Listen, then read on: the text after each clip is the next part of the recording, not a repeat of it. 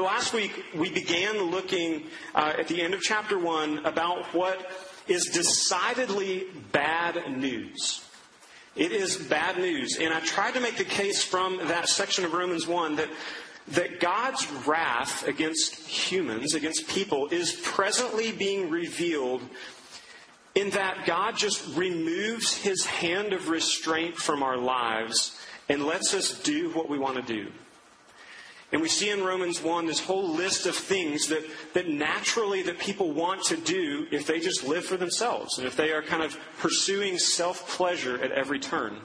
In the list, it, it includes lots of things. It talks about um, hatred for others. There's uh, lists of sexual deviances. There's uh, talking about disobedience to parents. I mean, it's just kind of this broad, all-encompassing thing.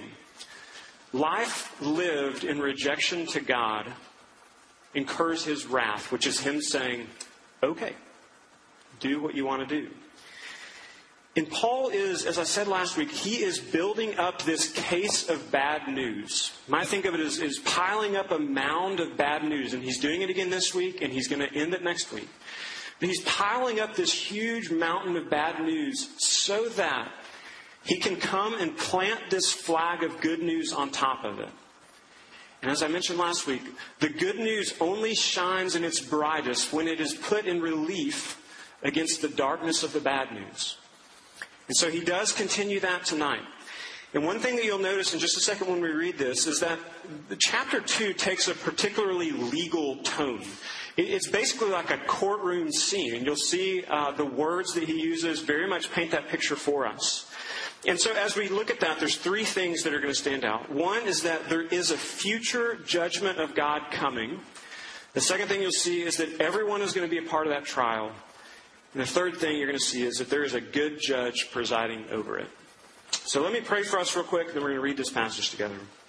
God, we do ask that you would come and be with us, that you would um, unstop our ears from the anxiousness of life, from all the things that, that we need to do and, and have to do after this, um, from the cares of what people think about us, from our depression, from our worry, just from all the things that we walk into this room with. We ask that for just a moment you would give us ears that would hear you clearly through this passage.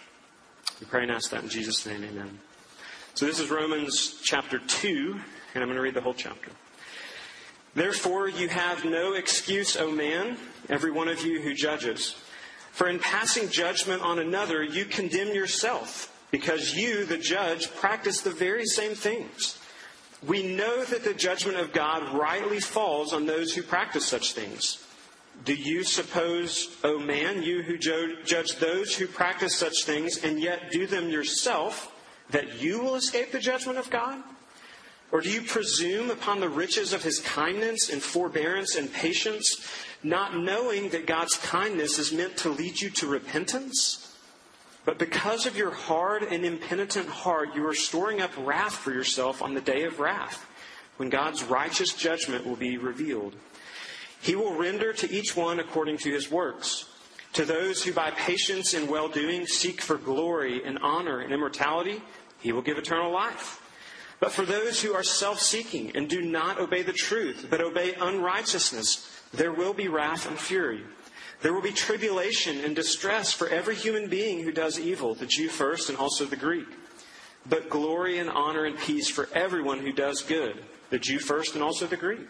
For God shows no partiality. For all who have sinned without the law will also perish without the law. And all who have sinned under the law will be judged by the law. For it is not the hearers of the law who are righteous before God, but doers of the law who will be justified. For when Gentiles who do not have the law by nature do what the law requires, they are a law to themselves, even though they do not have the law.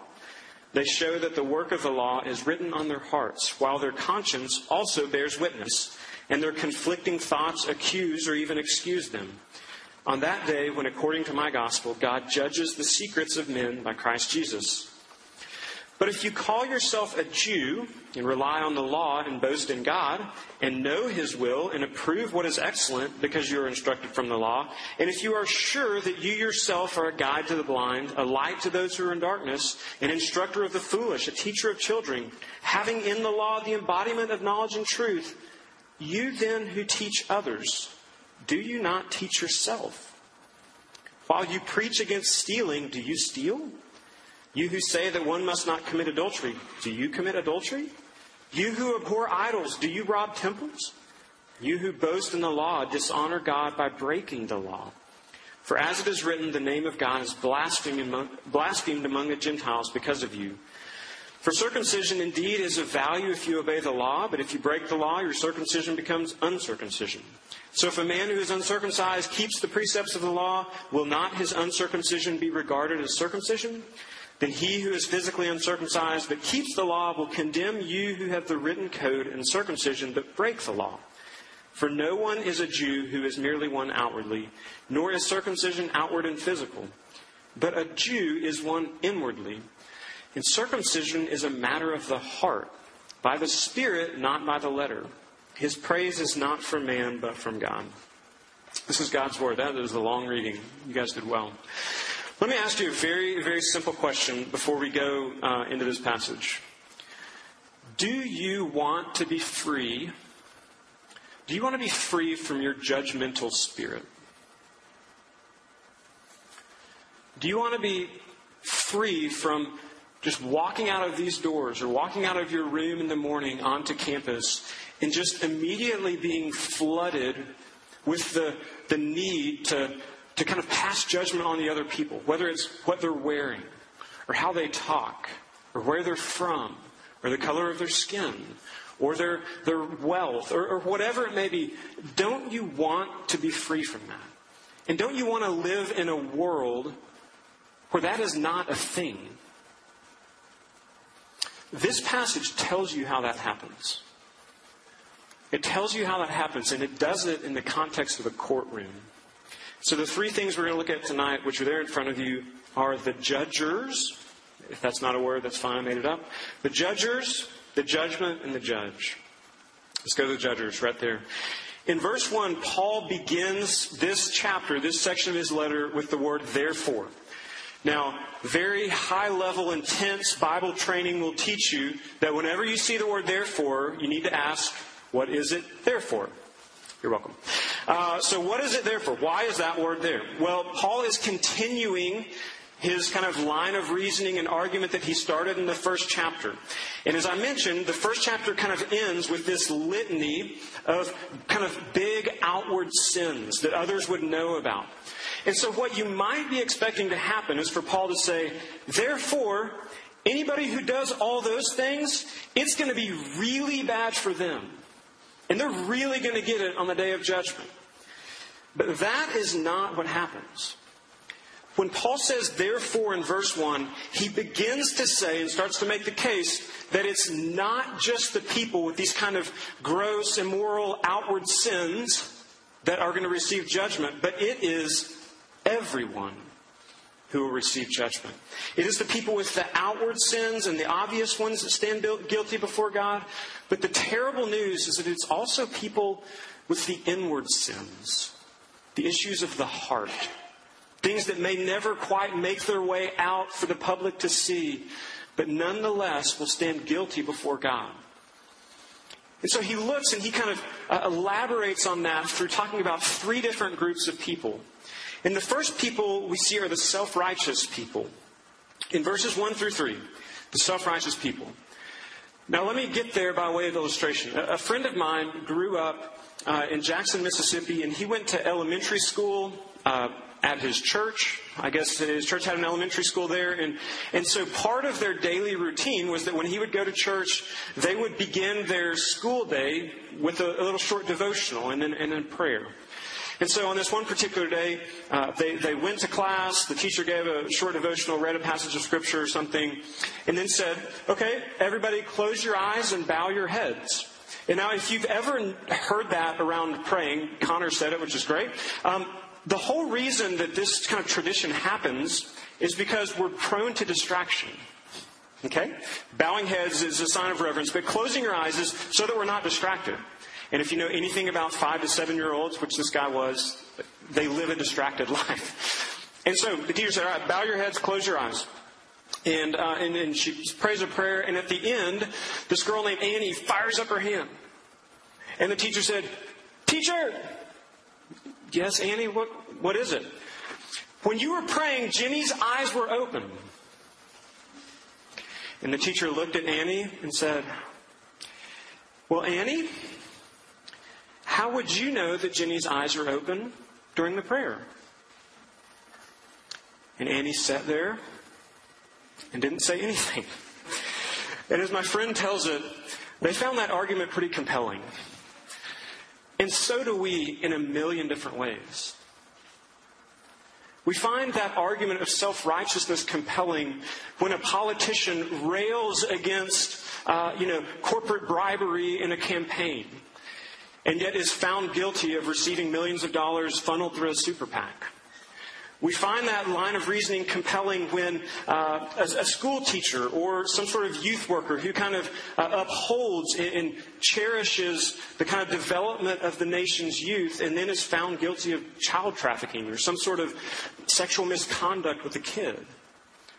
We find that line of reasoning compelling when uh, the dorm president the president of your dorm hall or of your fraternity or sorority or whatever is just rails on you about being on time and yet is consistently late. And we find that line of reasoning compelling when you and I hate when others lie to us. And yet, day by day, we carefully construct this life built on half truths. That thing that we recognize and hate is self righteousness. And Paul says in verse 1, right off the bat, Therefore, you have no excuse, O man every one of you who judges. For in passing judgment on another, you condemn yourself because you, the judge, practice the very same things. And we know that's true. We're all self righteous. Secondly, he gives another case of people right here who are judges. And, and I couldn't figure out a better way to say this, so I'm just going to call them law knowers. Descriptive, I know. Uh, we're all law knowers. In verses 9 and 10, Paul kind of reintroduces his everyone spectrum, which he says is from Jew to Greek. And that's his way of saying everybody is included here. And he describes that spectrum in another way in the, in the following verses, 12 through 16. He says that there are those who had the law, which in Paul's mind are the Jewish people, and those who did not have the law the, the not Jewish people. And later he would talk about those who were circumcised, the Jewish people, and those who didn't have the sign of circumcision, the, uh, the non Jewish people. Okay, so he's kind of giving this spectrum. And he's saying, uh, rather than saying, Look, it's only the people who had God's law and who could read right from wrong in the Ten Commandments. It's only those people who are guilty of judging others. Paul says, no, that's not it. What he actually says is this I'm paraphrasing. Yeah, we all know right from wrong. Everybody knows right from wrong. We all know that it is not okay and it will not lead to the flourishing of any society if we all lie, cheat, steal, commit adultery, envy one another's things, uh, build our lives on deceit. Paul is saying we know that's true. You don't have to see and read the Ten Commandments to know that those things are true. And his line of reasoning goes like this He simply says, The law of God is written on your hearts. Now, how can Paul say that? What's he talking about?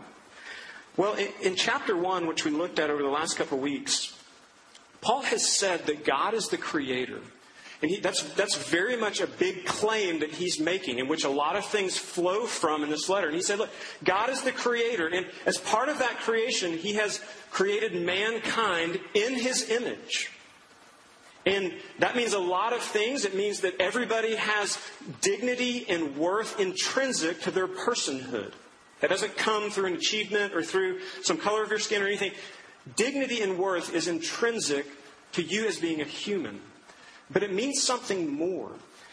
when we are made in God's image, He imprints His character, His moral norms in a moral order to our lives. He imprints it on our conscience, on our hearts. And so Paul says our consciences either excuse or, or accuse us. We know what is right from wrong. We are, as it is, all law knowers, whether Jew or Greek.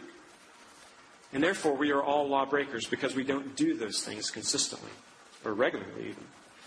Third, another category here for judges. He then moves on and makes a particular move toward the religious people of his day, which uh, in Paul's mind and in that place would have been the Jews. And, and far be this from uh, Paul making some sort of anti Semitic statement. He himself was a Jew. And, but what he's doing is, and, and the reason he singles out this group in verse 17 through 29 and makes this devastating case that they too will be judged is precisely for this reason.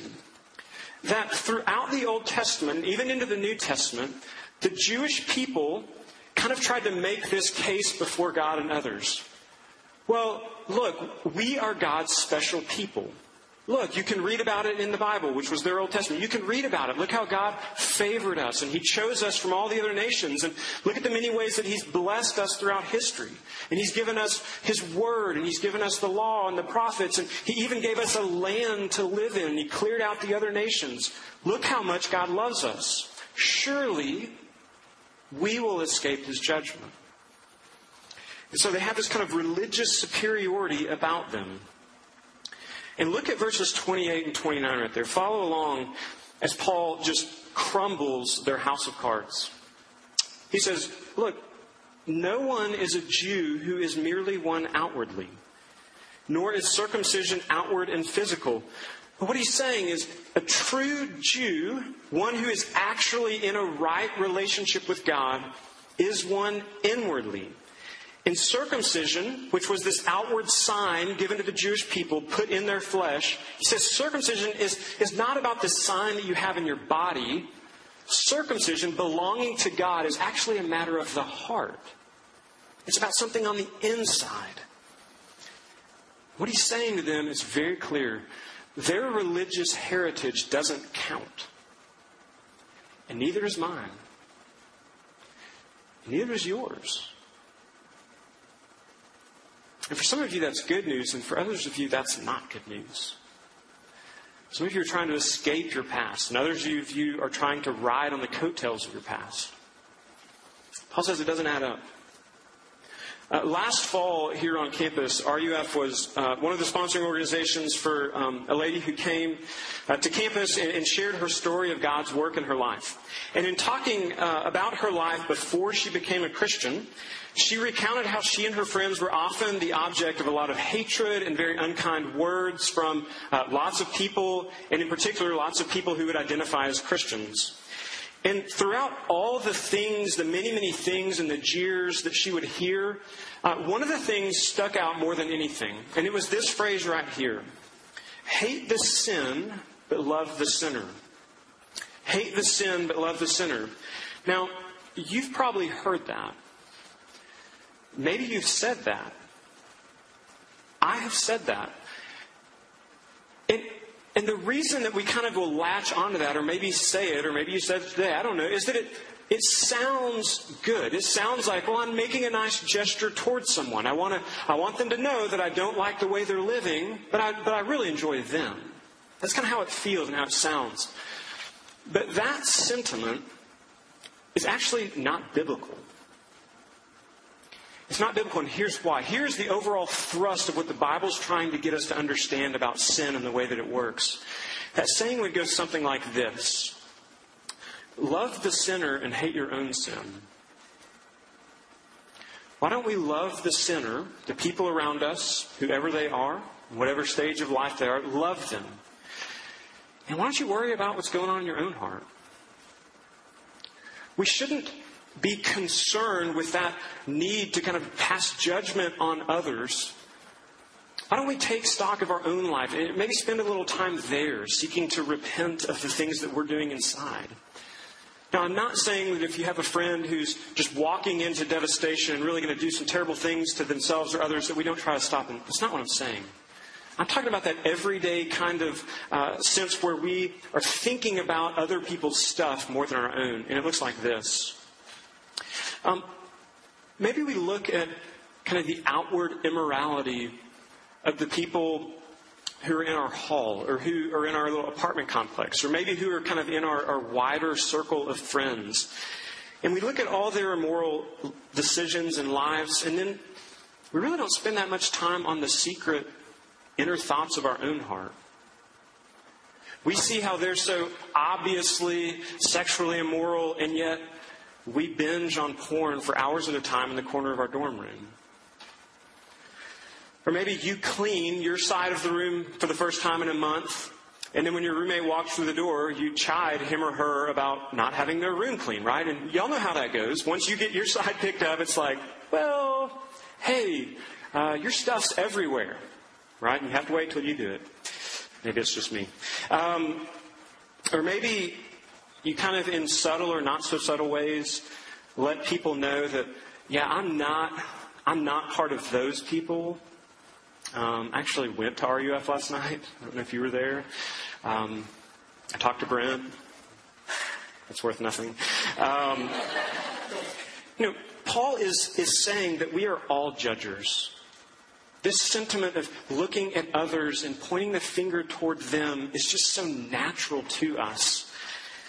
However good your life looks, however much you know, however religious you are, and to the degree that those fingers of judgment are pointed outward, Paul says, to that same degree, you will be judged by God. And that goes right into our second point here. There is a coming judgment of God. What do we learn about this judgment of God in this passage? A couple things. First is that, just very simply, there is a judgment coming. There is a judgment coming.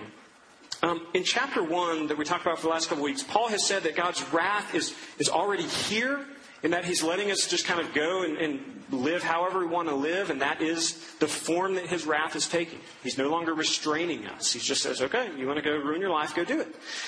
But Paul says there's actually a future judgment. There's a future version of God's wrath that is coming also. And it will come. Verse 5 and 6.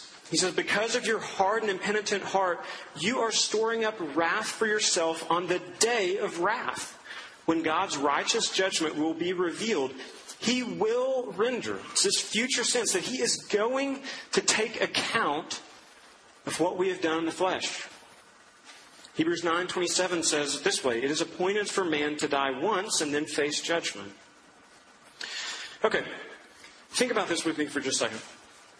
Now, the judgment of God on one hand is not something at all that we like to think about. It's not like running in a field of flowers. It just, oh, it just makes me feel so good and it smells nice. I don't know what it'll smell like, but uh, you know, like it's not a fun thought. But I want to suggest that you actually are used to thinking about judgment every single day of your life, all throughout the day. And here's how. When you get ready in the morning, just from the very get go, when you get ready, when you put on clothes, when you brush your teeth or do your hair, put makeup on, or whatever it is, you are getting ready for your encounters with people throughout that day. You are getting ready to have uh, to have them judge you, for, to have them uh, give an opinion about you. Whether they say it or not is immaterial. You are trying to get them to say things like this Oh, wow, she looks cute. Oh, man, he's really athletic. Look how big his biceps are. You know who you are. Uh, you know, oh man, look at how well she interacts with. Like, she's really sweet. Or maybe you're getting ready for a teacher. Man, you really did your work. You, you know this stuff. You are preparing to shape the opinions of, other, of others. You are preparing to be judged every single day of your life. And what Paul is saying, and what he's trying to make a case for, is that there is a definitive, large scale, serious judgment coming. And the question is this Are you going to live and be consumed for those little micro judgments every single day? Or will you live with the sense of the weight of the coming judgment of God, which actually matters a little more? Paul's trying to put that on our radar and say, look, you've got to give weight to that. And to the degree that you are controlled by the little micro judgments, you will live for them. And to the degree that you are controlled, and not controlled, but living in light of this future judgment of God, you will live in light of that reality. The judgment of God is coming. Secondly, and this may surprise some of you, the judgment of God is going to be based on works. I thought it was by faith. Ah, Paul says it right here, verse 6 You will be judged on your works. Notice what he does not say. He does not say, very important, he does not say you will be saved by your works. But what he says is you will definitely be judged by your works. So, what, what that means is that at the end of your life, or when Jesus comes back, both of those will culminate in the final judgment, that God is going to take stock of your life and mine and every single person who's ever existed, and He is going to judge their life by what they've done. By what they've done. And y'all, when He does that, He's going to measure those works against His standard of what we were supposed to do. And what is that standard? Be perfect. Don't ever mess up. Love me and love others with your whole heart all the time, every day. And that is bad news. That is bad news. And that means that even people who are the nicest, most charitable, philanthropic, altruistic, all the nice adjectives you could, even those people on that day are going to stand guilty before God. That's kind of heavy, so let's uh, read about what C.S. Lewis said. Um, C.S. Lewis says this, and I think I've got it on the screen. Yep. Niceness is an excellent thing. We must try by every medical, educational, economic, and political means in our power to produce a world where as many people as possible grow up nice but we must not suppose that even if we succeed in making everyone nice, we should have saved their souls. A world of nice people, content in their own niceness, looking no further, turned away from God, would be just as desperately in need of salvation as a miserable world, and might even be more difficult to save. For mere improvement is not redemption. Though redemption always improves people, even here and now, and will in the end improve them to a degree we cannot yet imagine, God became man to turn creatures into sons, not simply to produce better men of the old kind, but to produce a new kind of man. Hmm. Isn't that hopeful? Paul says it like this in 2 Corinthians 5:17 if anyone is in Christ, he's a new creation. You're not just a cleaned up version of the old you. You're a new person. You're a new kind of being. So judgment will be based on what you've done. Niceness doesn't count. And lastly, the judgment of God will be just. In verse 2, Paul says that God will judge, judge, he will judge rightly. And in verse 11, without partiality. Now that's hard for us to understand. Let me just admit that. It's hard for us to understand that God is actually fair and that he is going to do what's right and be just. And I think one of the reasons that's hard is that we don't know what it's like to judge justly or rightly. As much as we want to think we do, we just don't. Let me give you a little illustration. A couple, uh, a month ago actually, uh, like an idiot, I left my car unlocked overnight. Like another idiot, idiot squared, uh, I left my golf clubs in the back of said car. And so when I went out the next day and I was driving around the car, I realized that that familiar like rattle around every corner wasn't there. And I looked in the back and my golf clubs were gone. I was mad. That was a bad day in the Corbin house. I was mad. I wanted justice. I wanted these people to be found out. And yet, a few days later, I wanted Sarah to be so quick to forgive me when I went out and spent $1,000 on new golf clubs without asking her. I wanted, I wanted grace. I wanted judgment for them, but I wanted grace. And in that moment, I was showing that I am not an impartial judge. I, I am not judging rightly.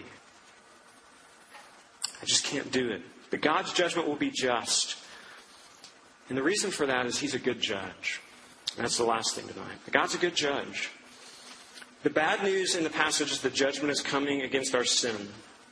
We have to feel the weight of that on an individual level. That we are individually going to stand before God and give account for our works and what our life, what our faith has led to in our life. We can't ride our parents' coattails. We can't get in on spiritual pedigree. And yet, even as Paul is piling up this case of bad news, there's some really good news that slips into the courtroom here. Look in, uh, look in verse 4. And actually, leading up to verse 4, Paul is saying that nobody will escape God's judgment. But, and look up, but if you are still alive, for which all the people reading the letter, by definition of them reading it, they were alive. And by virtue of all of you being in here, if you are here, you are alive. And so what Paul's saying is that yes, everyone is going to be judged, but, but cheer up. Because God's kindness and his patience can lead you to repentance. What that means is that if you are still breathing, the time is not past for you to turn and live for God to repent of your old way of living and of your sinful life and to cling to Jesus. It is God's kindness that leads to repentance. Scott Sauls, a pastor in Nashville, says it this way. He says, Notice it's not our repentance that leads to God's kindness, but God's kindness, we might and also add his patience, that he hasn't just already judged us and done away with us. It's God's kindness that leads to our repentance. And if you switch those two things, you lose Christianity. Do you catch that? That if you're operating under the mindset that it's my response to God that will either make him happy or, or frustrated with me and lead to his kindness or disapproval, then, it's, then, uh, then I'm going to live in this burden of needing to accept him or needing to, to be kind enough or needing to repent enough. But if you can recognize that God is kind and he hasn't judged you yet, then that will actually lead to change in your life, that He is not done with you. In the 1500s, um, a then former Catholic priest named Martin Luther was considering this very passage that we're reading tonight. That, that's kind of a cool thing. I don't know if you've ever done that, but people for thousands of years, in this case hundreds of years, they read and study the very same thing that we're doing tonight. And Martin Luther says uh, about this? Well, actually, when he gets to verse 15, you see how Paul says that even our thought life, if, even if our outward actions are okay and we kind of are living a moral life out there, Paul says that even our thoughts either accuse or excuse us. They are in rebellion against God. And how we can't make excuses before God. And Luther found incredible comfort in verse 16. Look down, I'm going to read it for us. He says, and God judges the secrets of men by Christ Jesus. And this is what Luther says. And kind of imagine a courtroom setting as we read this. But from whom then do we obtain the thoughts that truly excuse us? Only from Christ and in Christ. For if the conscience of a believer in Christ condemns him as an evildoer, he quickly then turns from himself to Christ and says, and imagine this, like a courtroom, there's a judge, and you turn to Christ and say, He has atoned for my sins. He is just and the justifier who died from himself, who died for me. He has made his righteousness my own, and he has taken my sins and made them his own. And if he has made my sins his own, then I no longer have them, but am free from them. If he has made my sins his own, which he did at the cross, then I no longer have them. I'm free from them. So then, God is greater than our heart. Far greater is he who defends me than that which accuses me. Indeed, infinitely greater. Do you get that? What Luther's saying about what Paul's saying is that there is a better word out there than the things going on in your heart. The good things that you're trying to hold up and prop up and say, hey, God, do you notice these things? And the awful things which you're trying to hide from and say, God, I hope you never see that. There is a way of freedom that comes by taking your heart and setting it to the side and saying, Jesus, I need your heart in me. I need your cleanliness. And friends, this changes everything, everything. Because Jesus was the judge who was judged so that we can stop judging.